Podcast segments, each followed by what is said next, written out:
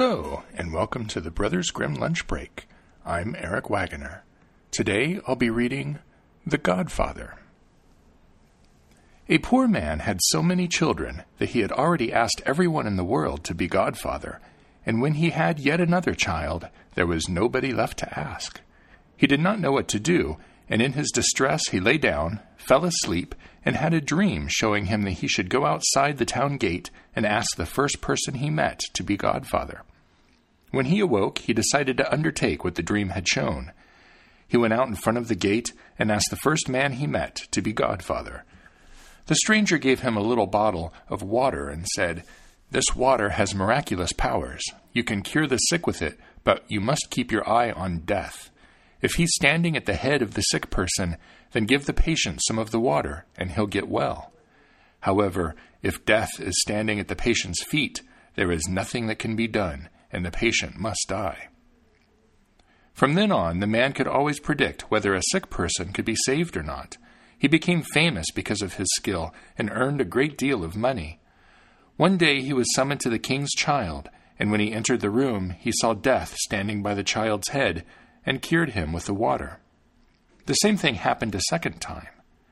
But the third time, death was standing at the foot of the bed, and the child had to die.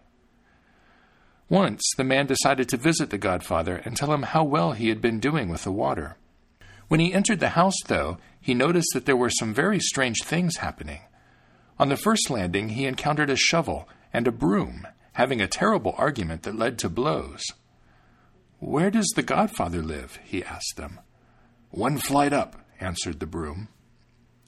When he came to the second landing, he saw a bunch of dead fingers lying there. "Where does the godfather live?" he asked. "One flight up," replied one of the fingers. On the third landing, there was a pile of skulls, who told him to go up one flight. On the fourth landing, he saw some fish sizzling in a pan over a fire. They were frying themselves, and also told him, "One flight up." After he had climbed the fifth floor, he came to a door of a room and looked through the keyhole. There he saw the godfather, who had a pair of long horns. When he opened the door and went inside, the godfather quickly jumped into bed and covered himself.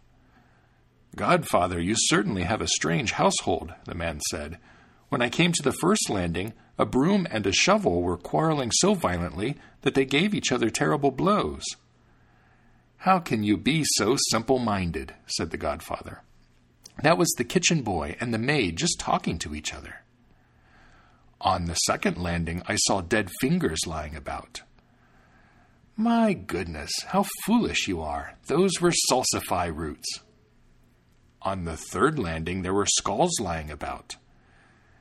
"You stupid man, those were cabbage heads." "On the fourth landing, I saw fish frying themselves." Just as he said that, the fish came in and served themselves on a platter.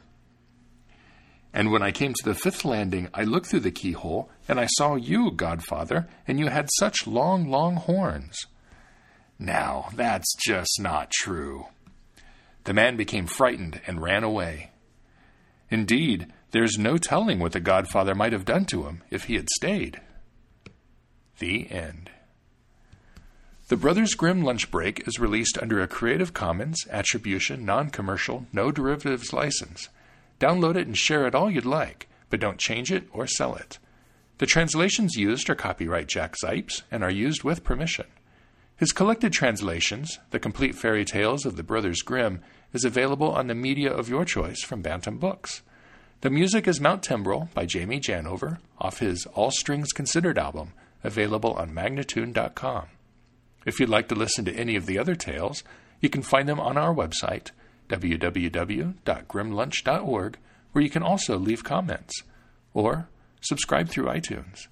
Thank you for listening.